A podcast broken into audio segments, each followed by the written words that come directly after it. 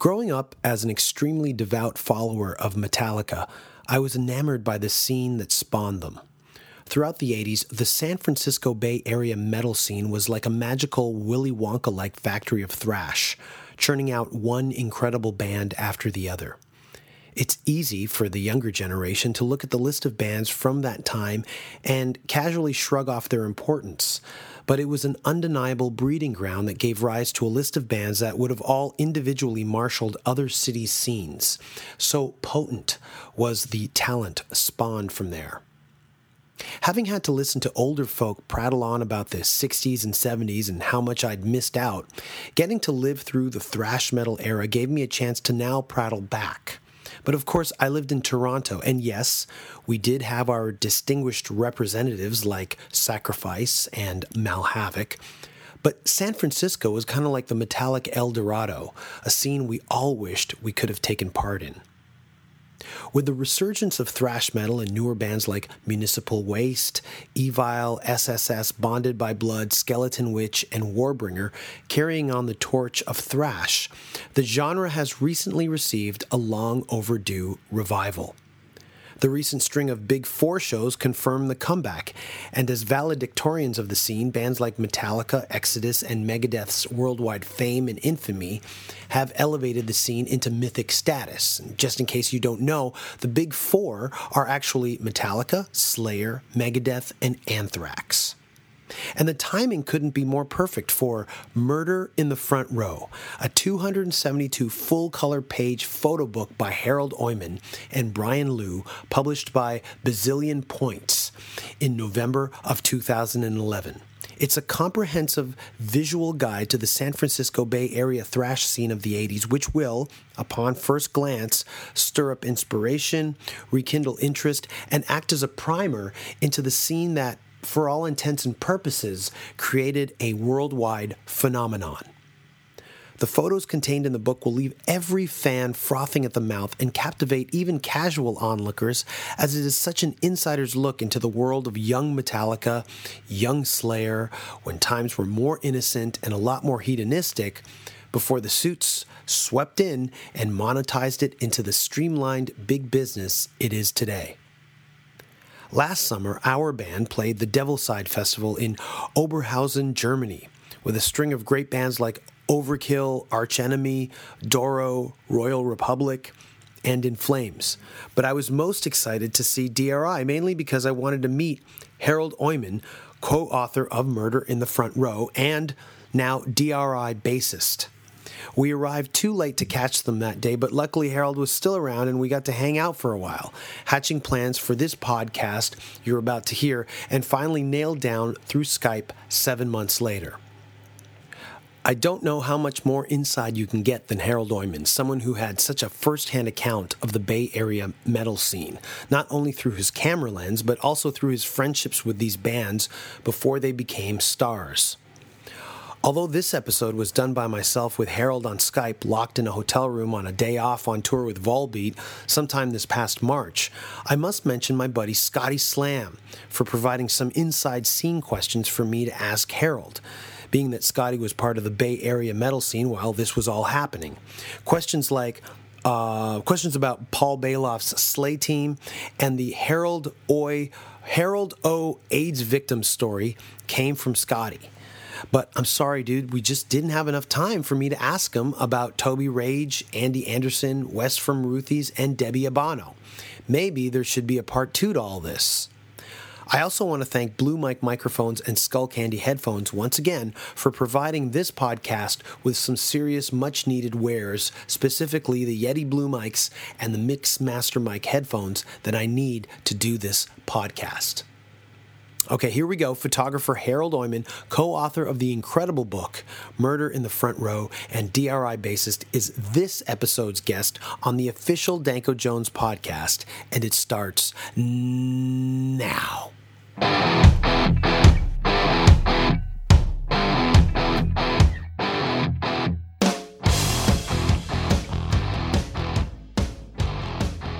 Hello? Danko. Hey, Harold. How you doing, man? How's it going? Cool, man. How you been? I've been good, man. I know we were supposed to do this 8 months ago. Yeah. But since then, we've kind of kept in touch anyways through the emails and through the Facebook and stuff.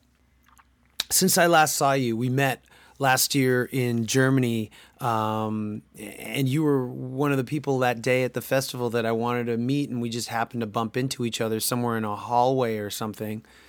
And yeah, that was awesome. Yeah, and then we kind of looked at each other's schedules and said, "Oh, DRI's playing at Wacken, so I'm lecturing at Wacken, so I'll be there that day." But the weather was so bad that day, I couldn't make it out to your stage. It was like a mud bath. Yeah, I walked through that too. It was total hell. It was crazy. I had no idea it was going to be like that. Yeah. But since that time, actually, it allowed me to get Murder in the Front Row out on bazillion points. I've since combed through it, I don't know, 20 times. If anybody out there hasn't heard about this book or seen it, it is a phenomenal historical artifact of a scene that permeates popular music to this day. The bands that Harold has documented, you have documented some choice moments in rock and roll history, and you were there. I have I have a series of questions that I'd like to ask of you pertaining to the book, but bigger picture would be that scene, just the San Francisco Bay Area scene in the 80s, known for the thrash metal it churned out. Everyone from, of course, Metallica and Megadeth, Possessed, Blind Illusion, Jesus, I'm drawing a blank, but everybody who knows violence. Testament, Death Angel, Violence, yeah, exactly. Mordred, Forbidden. There we go. Exactly.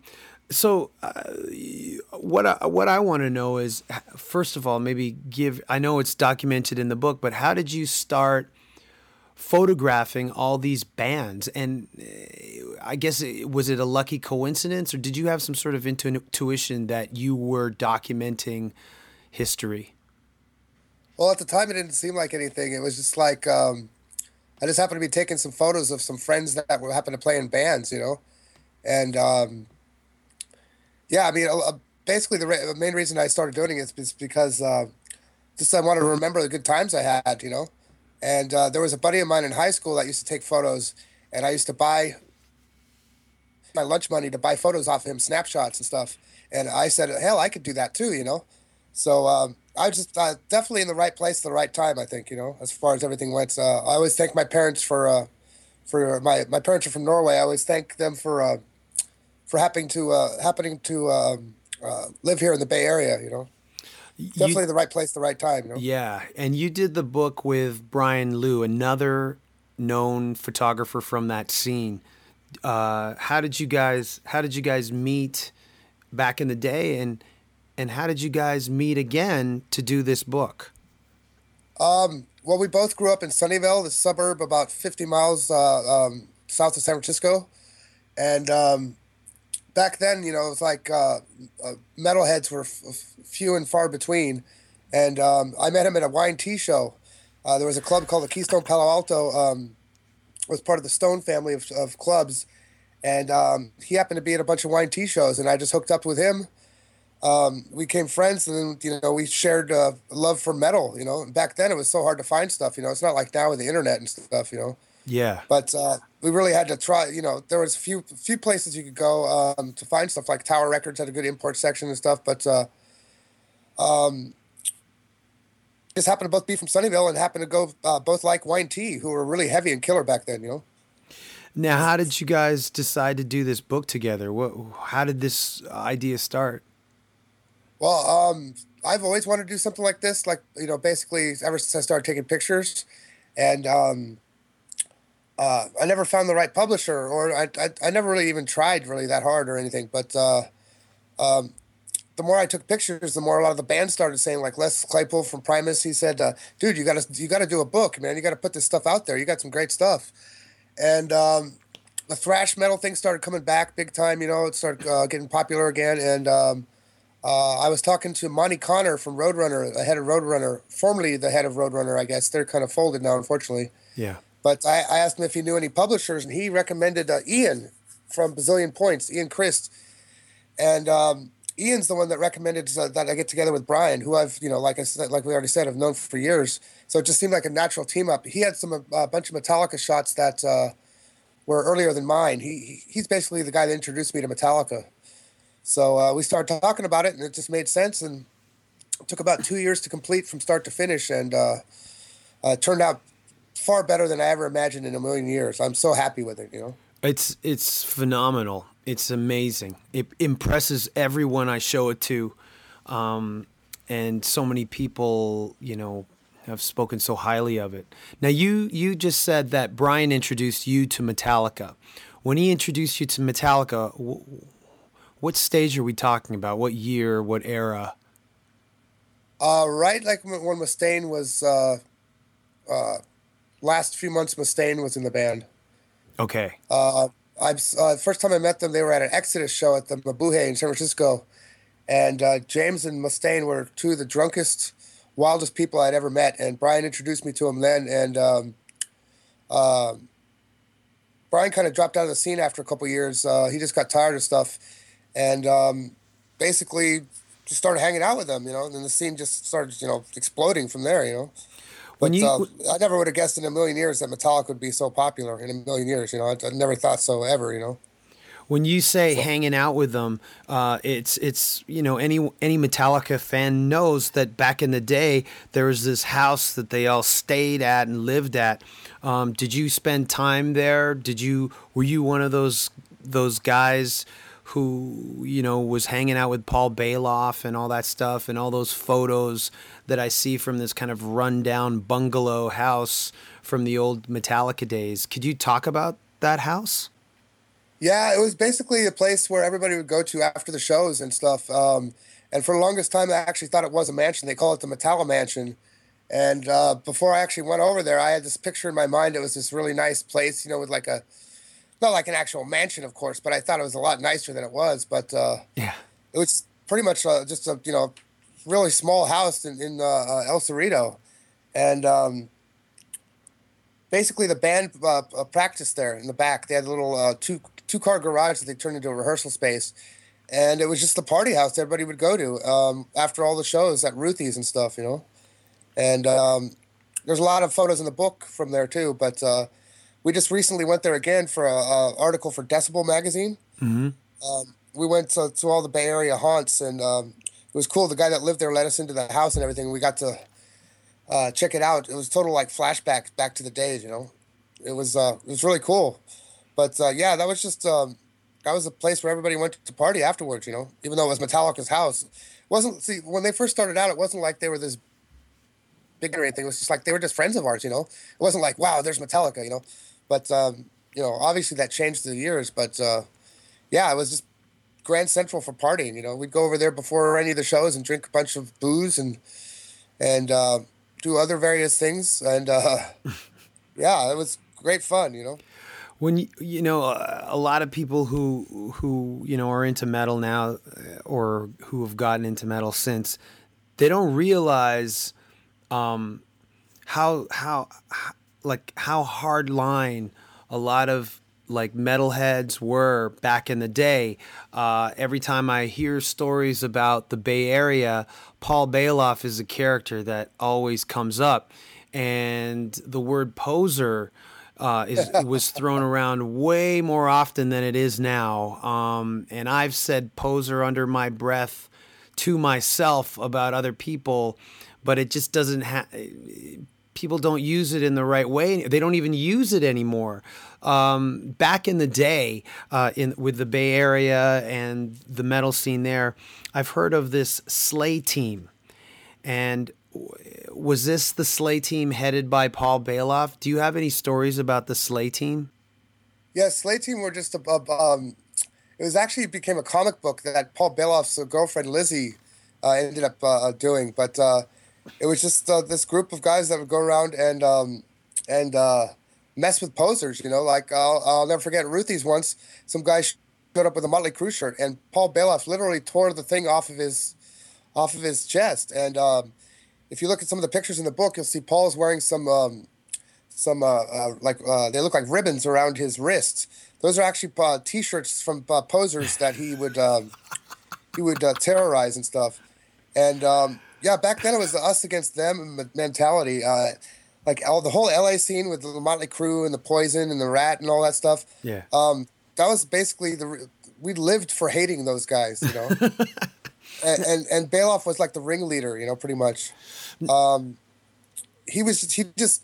was classic. I mean, he just lived and died for metal. I mean, that was like he breathed it. You know, I've never met anybody that was so into metal as him. And he would always use the word heavy. Why so heavy? Heavy was like his favorite word of all time.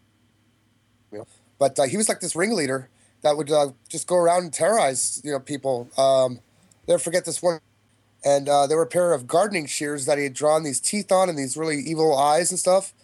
And he saw some guy wearing like a jacket with fringes on it. So he just came up and just started chopping the fringes off this guy's jackets, you know, just out of the blue, terrorizing him and stuff, you know.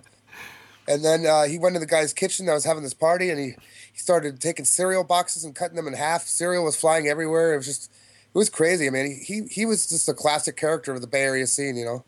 And it's kind of sad, but when he was alive, he didn't really get the credit he was due, I think, you know, for that. Yeah. In hindsight, people appreciate him now a lot more, you know? Yeah, definitely. But, yeah. Classic Bay Area character. I remember going to a Metallica show, I guess on the Justice Tour. I bought a tour book, and on the back of the tour book, there was pictures of Lars with Ricky Rocket. And I don't know if they were taking the piss by including the photo, but... When exactly did those kinds of walls come down? Did you notice they were coming down? Are they still up? Like, you know, now that Paul Bailoff has passed on, was he still so hardcore? Yeah, that's a good question. Things are definitely a lot cooler now than they used to be as far as people getting along. You know, as far as, you know, like the glam rockers and the more thrash heads, but. It's not so cut and dry anymore. I mean, no. Certain people, I'm not going to mention any names, but certain people from certain bands are into more poser stuff. And I kind of give a couple of these people, I'm not going to mention any names, but I kind of give a couple of these people a hard time just because it's like, I always say, what would Bailoff say? What would Bailoff do if he was here and he knew you were listening to this crap, you know? But so it's definitely mellowed out quite a bit. But Bailoff was definitely the ringleader, and I'd say probably around the time of Justice for All, that's when the two scenes started kind of mixing a little bit more again, and it wasn't so cut and dry. It wasn't so like, oh my God, there's, you know, Ricky Rackman or whatever. But yeah, that's a really good question. If Paul was alive today, he'd be carrying on the kill poser thing for sure. He'd still be using the word poser, like. Oh, like, totally. Completely. It'd be definitely a bigger part of vernacular here, you know? I mean, he was pretty much responsible for that whole thing, you know? And not to mention Dave Mustaine had a huge hatred for posers. I'll never forget once, it was me, Bailoff, and Dave Mustaine were sitting at a table in Palo Alto, the Keystone, and the guys from Wasp came in. And what's his name? Blackie Lawless and Chris Holmes, I think it was. Mm-hmm. And just the look and the vibe they gave those guys. I mean, it's like, talk about just hatred towards them. I mean, that was basically the whole reason that everybody like lived was against posers, you know, glam rock just sucks, you know, it's just, I don't know. It was the total opposite of what we were into, you know?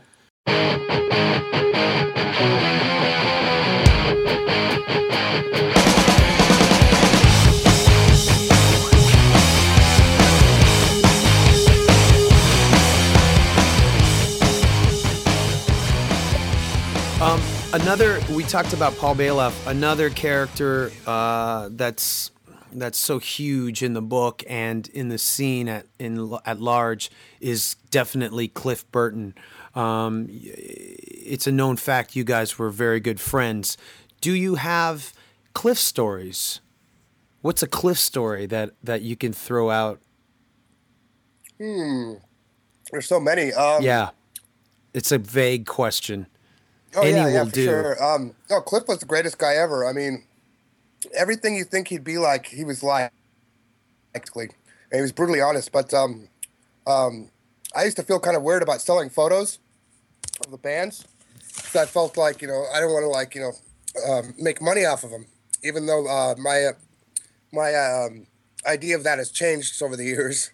Right. But there was one time at the Stone in San Francisco, I had some 8x10s of Cliff that I had blown up. I wanted to show him and stuff. And I ended up trading one for like a joint, one of the photos of Cliff. So I said to myself, I go, well, if I'm trading this picture of Cliff for a joint, I'm going to have to smoke it with him. So I tracked him down, showed him the photos. He dug the photos and everything. And we went across the street from the Stone in this parking lot. And we're leaning on some random car sitting there. And all of a sudden he sees the picture I traded for the joint on the dashboard of this car. And he totally freaked out. And he said, oh, how come you didn't give me that one? I got to get a copy of that one. Right. But I thought it was cool, kind of return the favor as far as, made me feel better that I smoked the joint with Cliff, But, no, he was just the coolest, most down-to-earth guy ever. I mean, the thing about him dying was really trippy for everybody here in the Bay Area because most of us were so young we had never dealt with, death before, We didn't know anybody that died. So when he passed away, it was a huge thing. I mean, as far as nobody... I'd never even known anybody that had died before up to that point, basically, and either had very many people in the scene. So when he passed away, I was just a huge thing. I mean, it's I think about him every day. I mean, and the question is, what would Metallica be like if he was still alive, Would they have gone through that load phase, Would he have bailed because he didn't like the way they were going? Or there's so many questions that I think about that, I think a lot of people do who've been into Metallica pre-Justice, pre-Master, pre-Justice, I should say. Where yeah, exactly. Metallica would have gone. Because reading extensively about the band, it's easy to see that Cliff was the light that kind of guided them musically. Oh, for sure. Yeah, musically. When I read about how Cliff's personal listening was so wide and he turned the other three guys onto so much newer kinds of music, I see them kind of... Sometimes I feel that they're kind of trying to recapture that by getting into new forms of music or reaching out to different kinds of musicians and bands. Oh, for sure. I mean, he totally taught him about melody, and he brought in classical elements and stuff. And if there was an argument between the guys in the band, they would talk to Cliff, and he would settle the argument, and they would listen to him. They wouldn't even argue about it. I mean, if Cliff thought something, should go a certain way, that's the way it went. And it's sad because for the longest time they just went back on tour and got Jason, on bass, and they never really had a chance to grieve properly about him passing away up until recently. So it's a trip, but I think they're definitely back on track again. Their last album was the best thing they've done since the Black Album, I think. I agree. I totally agree. Your name appears on a Metallica album as Harold O. AIDS Victim. Is there a story behind that? Yeah, it's actually pretty. It's kind of messed up actually, but short story long or long story short. Basically, they were playing this big Day on the Green festival, which was the biggest hometown show they'd ever played up to that point. And it was in front of 60,000 people at the Oakland Coliseum. They were playing with Scorpions and Yngwie, Y&T, and Rat. And they were second or third from the bottom of the bill. But I had these white OP shorts, corduroy shorts that I wore. And I got so drunk at that show that I thought they were autographing my shorts. James and this guy named Fred Cotton, which was one of James's best pals. Right, who's in Spastic Children, right? Exactly. He was a singer for Spastic Children, and he was kind of a bad influence on everybody. he was I'd say he was probably second to Bailoff as far as being a troublemaker, we'll say. But so they're I thought they were autographing my shorts, but in reality they were writing stuff on the back of my shorts. They drew this big dick and big hairy balls on the back of my leg, and they wrote, "AIDS victim, fuck me, I'm tight with AIDS" on the back of my shorts. And I was walking around totally oblivious to this fact, and people said that they saw me walking around, and I had my camera bag I was dragging on the ground behind me, and it was leaving like a snail trail of beer, because there was beer that had broken in my bag, and I was leaving the snail trail behind me. But I just got so drunk that I had no clue that all this stuff was on my, you know, written on my shorts and on my legs, big hairy balls and big dick they drew on the back, you know, just to mess with me and stuff. And then after the show, I somehow made it over to the mansion, the Metallica house, and we went to Nations to get something to eat. And all of a sudden, somebody taps me on the shoulder, and it's a police officer, and he says, "I really don't appreciate your pornographic garments," he said. I'll never forget that as long as I live. And they were about to arrest me for being drunk in public, and luckily James came up behind and basically saved the day and said there was said that they had just played a joke on me, blah, blah, blah, and he'd make sure I got home okay and all this. But, yeah, there's a whole chapter devoted to that whole day in the Metallica book, the Cliff Burton, To Live Is To Die. Right. So if you want more details on that. But, yeah, up to that point, that was the funniest show I'd ever been to in my life, you know, getting to go backstage in front of at such a huge concert like that. But then all of a sudden the album comes out. It says Harold AIDS Victim O. And that's why it says that. They wrote it on my shorts, you know. I'm still alive. You know, it's like, that's Ride the Lightning, right? Yeah, I think so. Oh no, Ride the Lightning says Weird Harold O. Okay. Master Puppet says Harold AIDS Victim O. Right. Okay. But then you know, I tried to turn it into a joke, and I said, "Yeah, I was about to get together with some girls the other night, but they found out my name. They go, Harold O. You're not Harold AIDS Victim O." And I said I wasn't able to get laid for like a year because of that. After that, but that was just part of the joke, you know. You mentioned Fred Cotton. He's kind of a back player in the whole Metallica scene. But for me, as a Metallica fan, what had been the holy grail for years was anything by Spastic Children. I finally got my hands on some DVD bootlegs a few years back, and I just want to know, like, did they ever record a demo? Because all I have are live DVDs, like live bootlegs of, you know, various incarnations of Spastic Children. But was there ever a demo? I knew even the song titles, but I'd never heard any recording. Yeah, unfortunately, they never really went to the studio because they had this kind of motto that if they practice too much, they might start sounding too good. So basically, it was just live shows. But yeah, that was Fred on vocals. Cliff played bass. James Hetfield played drums, and they had this guitarist named James McDaniels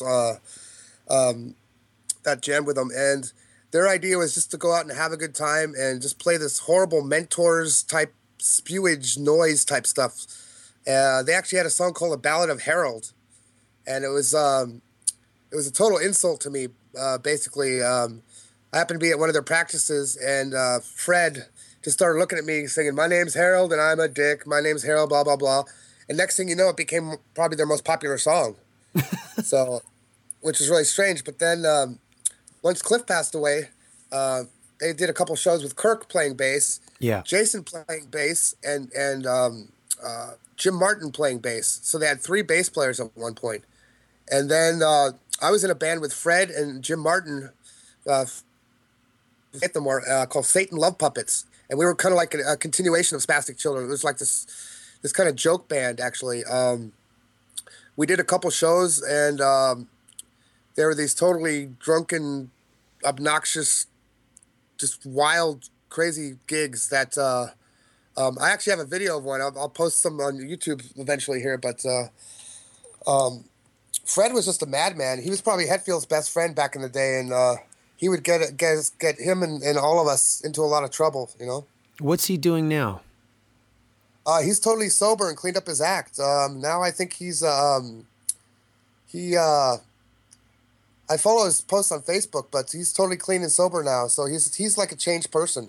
He came to our book signing thing in Oakland about a year ago, and he's doing great. I'm not sure what he does for a living. He's some kind of journeyman, some kind of apprentice, something like that. But yeah, he's a changed person. I guess he wasn't doing so good there for a while. Right. But I'd say, like I said before, second to Bailoff as far as troublemakers go. But he's totally doing great now, and he's married and he's settled down and. He's finally kind of mellowed out a little bit, you know. What has the reaction from Metallica been for Murder in the Front Row? Oh, fantastic. They've just been ecstatic about it. I heard James bought a bunch of copies to give out to his friends and stuff, and Kirk got copies of it, and they've just totally embraced it. They think they've called it like a yearbook, you know. And there's a couple of photos in there I was a little iffy about. There's like one of Lars in a bathroom with a toilet paper roll towards his nose, and he's doing something. There's this white powdery substance on the picture there. Right. I was a little iffy about putting that in there, but I figured, what the hell? What have I got to lose at this point? You know. I mean, it was okay by Lars. Yeah, he was okay. I didn't really actually specifically talk to him about that. But according to Kirk Hammett, that's his favorite picture in the book. And what's your favorite picture in the book? Oh, that's a toughie. I'd say just in general, there's a couple of shots like Exodus and Slayer hanging out together, and that's a tough one. I probably couldn't pick just one, but just the overall vibe of the book is just the camaraderie. I think it comes across. You can see how much fun everybody's having. Everybody's hugging and everybody's smiling.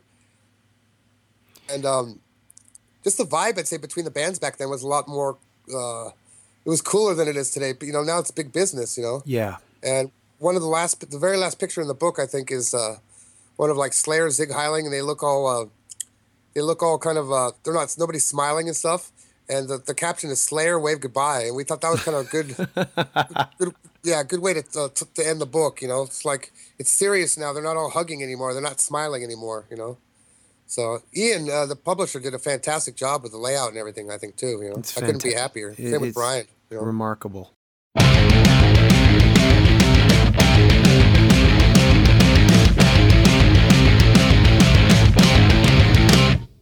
You have another side too. You're in Dirty Rotten Imbeciles. You've been in DRI since 1999, playing bass. How did you join DRI?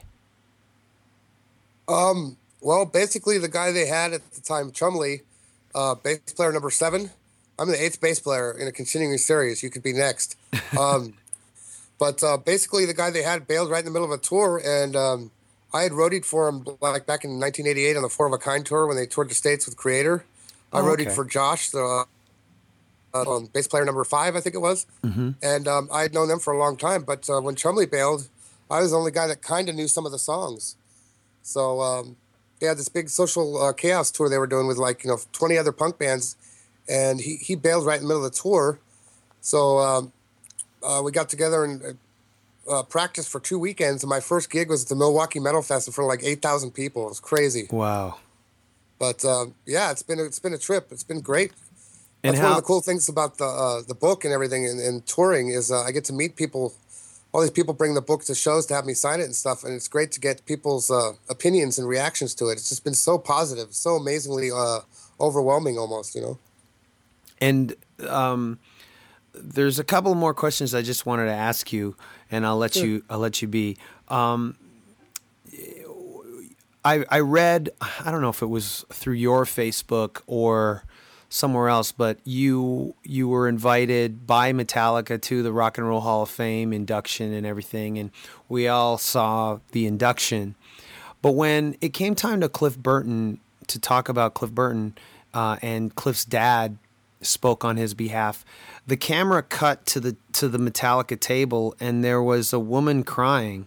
But wasn't Cliff's mom dead by the induction ceremony? Yeah, she passed away a few years before. That's one of the things. That was probably the most tear-jerking moment of the whole weekend, you know. Who was that woman crying at that table? Oh, I'm not sure. I don't think there was a dry eye in the place.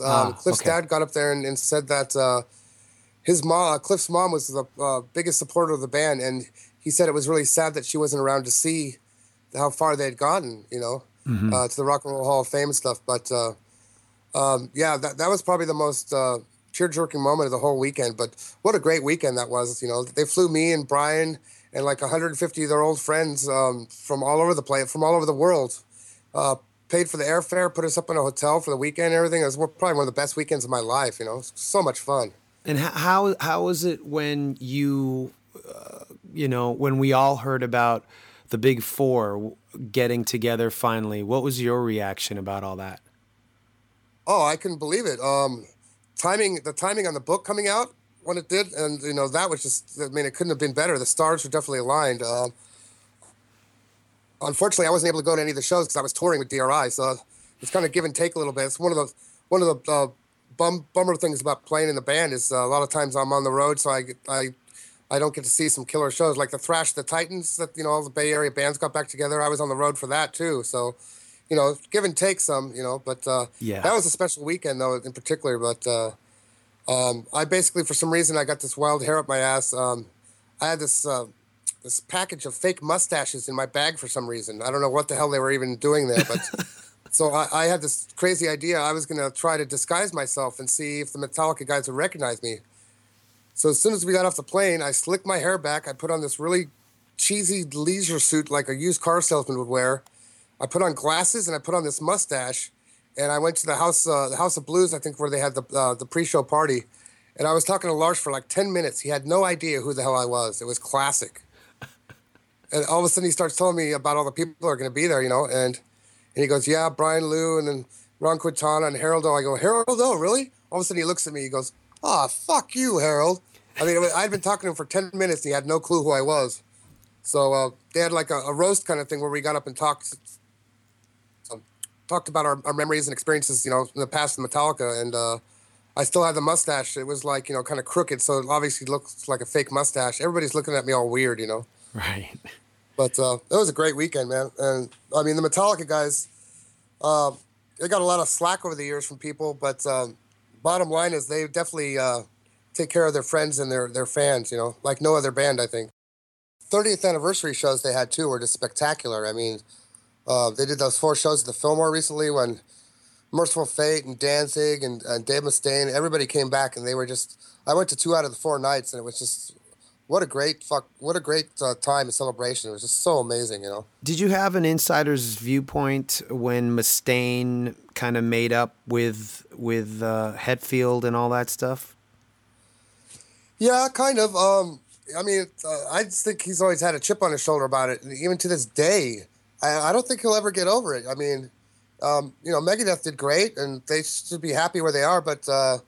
He's been trying to talk to James and Lars about doing an album together, and I guess they don't want to have anything to do with it. And he's pretty much the founding father of thrash metal, as far as I'm concerned. I mean, between him and James and you know, maybe the Slayer guys, those 3 bands definitely, even a little bit of Anthrax maybe. But I just kind of feel sorry for him because he just seems like he's kind of like lost. But I don't know. To be honest, I think he was a lot cooler when he was messed up on drugs and alcohol, to be honest with you. He wrote better songs then, at least, you know? And another thing, and I'll bring it back to DRI, what's all this about you and Watain? Oh, the Watain thing, yeah. Let's see, another long story short here. I'll try to keep it short. Basically, we played together at the Maryland Death Fest a couple of years ago, and I used to do this thing where I would go up on stage and I would dance across the stage doing this kind of like Russian vodka dance, like Lord of the Dance kind of thing, really silly, stupid thing, you know? Okay. And I would do that all the time and with the opening bands that played with us, and afterwards they'd say, that was awesome. Thanks for coming out there. That was great, man. Great fun, blah, blah, blah. So...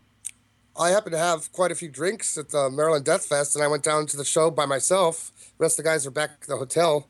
And I said, I'm going to go up on stage and do it with this band Watain. And, of course, that was the worst thing I could ever have done. So yeah. I went up there and did my little dance, and the whole band stopped playing and beat the hell out of me on stage. And it was really bizarre. I mean, it's definitely one of the strangest days of my life. And... basically, they beat the hell out of me, pounded me. I had like footprints on my chest and puncture wounds from the nails they had and everything. Damn. And then the security guards thought I was some crazed stage diver, so they grabbed me and started roughing me up more. And basically, Dan Lilker of Nuclear Assault and Brutal Truth, if he hadn't have been there, I probably would have been beat up even worse and thrown outside in the trash. But he kind of intervened and told the security I was okay, I'm with DRI, blah, blah, blah. And yeah, it was just a weird thing, you know. And I guess I picked the wrong band to do that with, you know. If you go on YouTube, there's like an 8-second clip I posted from that. And it's under Watain and then Dancing Fool. You can see 8 seconds of the pummeling, but the funniest thing is the comments everybody wrote. It seems like the people are so divided about stuff, like, you know, Fool got what he deserved, or, oh, Harold's cool, why'd they kick his ass? He's, you know, he didn't mean anything by it, but basically that was that, and then we had to play after that, so people saw us play after, and they saw that I was okay, so some people actually thought it was staged, thought it was like set up in advance, you know, like a publicity stunt or something like that. But when the guys in Watain saw that you were on stage with DRI, were they apologetic? Not at all. I didn't see any of them or anything like that until we played a festival in Europe with them. I think about a year or so after that, I seen Eric, the singer, and I came up and kind of said what's up and kind of apologized, and he goes, "Oh, don't worry about it. We laugh about it every day," he said, you know. But it's just funny to read all the comments on the YouTube video, how divided people are, you know. You know, I how do they word it? I committed blasphemy by going on stage on their sacred altar and all this stuff like that, you know. But yeah, I mean, I definitely picked the wrong band to do that with, and it just kind of snowballed from there, you know. Right. So I'm a little more careful about who I pick to do that with nowadays. Well, you were on stage when we were playing. I thought you were going to do that. Yeah, that's part of the reason why I didn't do that. Okay. I would have let you. Yeah. I wouldn't have beaten you up at all. Oh, no, I understand that. But see, your roadies might not have known who I was. That's part of the problem, you know? I would have given you a shout-out while you were dancing across the stage. Hey, it's Harold! Yeah, exactly. I was actually dancing on the side of the stage when you were playing. But I saw that, yeah. Uh-oh. Well, I'm sure our paths will cross again. Yeah, but they'll cross somewhere thousands of miles away. I have to lug that book everywhere. It's a big, thick-ass book. Yeah, it's 4.5 pounds. That's actually part of the reason I don't bring too many on the road with me to sell either. But, yeah, it came out great. I'm so happy with it, man. And I appreciate all the cool, the nice words and everything. Phil Demmel from Violence and Machine Head... he actually carries the book around everywhere with him, and he has this little list. He's trying to get everybody in the book to sign it, no matter who they are. If they're just happen to be in the photo and they're hanging out there, he's gotten like the most amazing amount of autographs in the book, and he actually carries a little list around with him. Wow! That has every person in there and every page they're on. So he just comes up to him, looks at his little list, and then finds the page they're on and has him sign it. So. And he's in it, like, I know he's in it a couple of times, especially that, like, in the back where James Hetfield and his old girlfriend or something, I remember. Yeah, exactly. He's in the crowd shot from the Stone, and I mean, all the people in the Bay Area just loved it. I mean, it's like it's been like a yearbook, and the response has just been incredible. You know, guys in Slayer, Dave Ellefson, I mean, everybody's just totally embraced it, and it's just, we're already on the second printing too, and slowly but surely I'm kind of working on part 2. But I wanted to ask you about if there's a second book. Yeah, it'll probably just be me this time, not Brian, because he's pretty much used all of his shots in the first one.